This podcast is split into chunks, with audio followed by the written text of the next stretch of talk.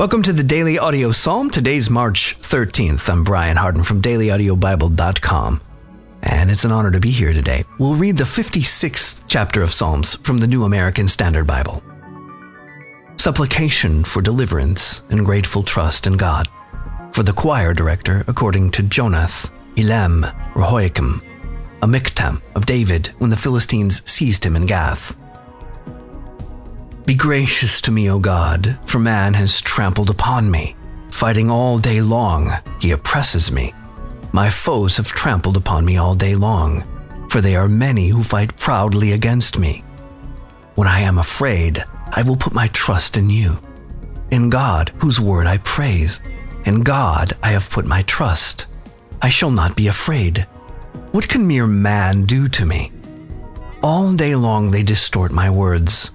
All their thoughts are against me for evil.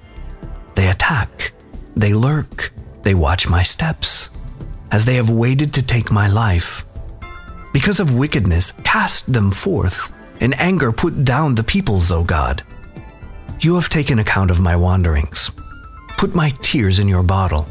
Are they not in your book? Then my enemies will turn back in the day when I call. This I know that God is for me in God, whose word I praise, in the Lord, whose word I praise. In God I have put my trust. I shall not be afraid. What can man do to me?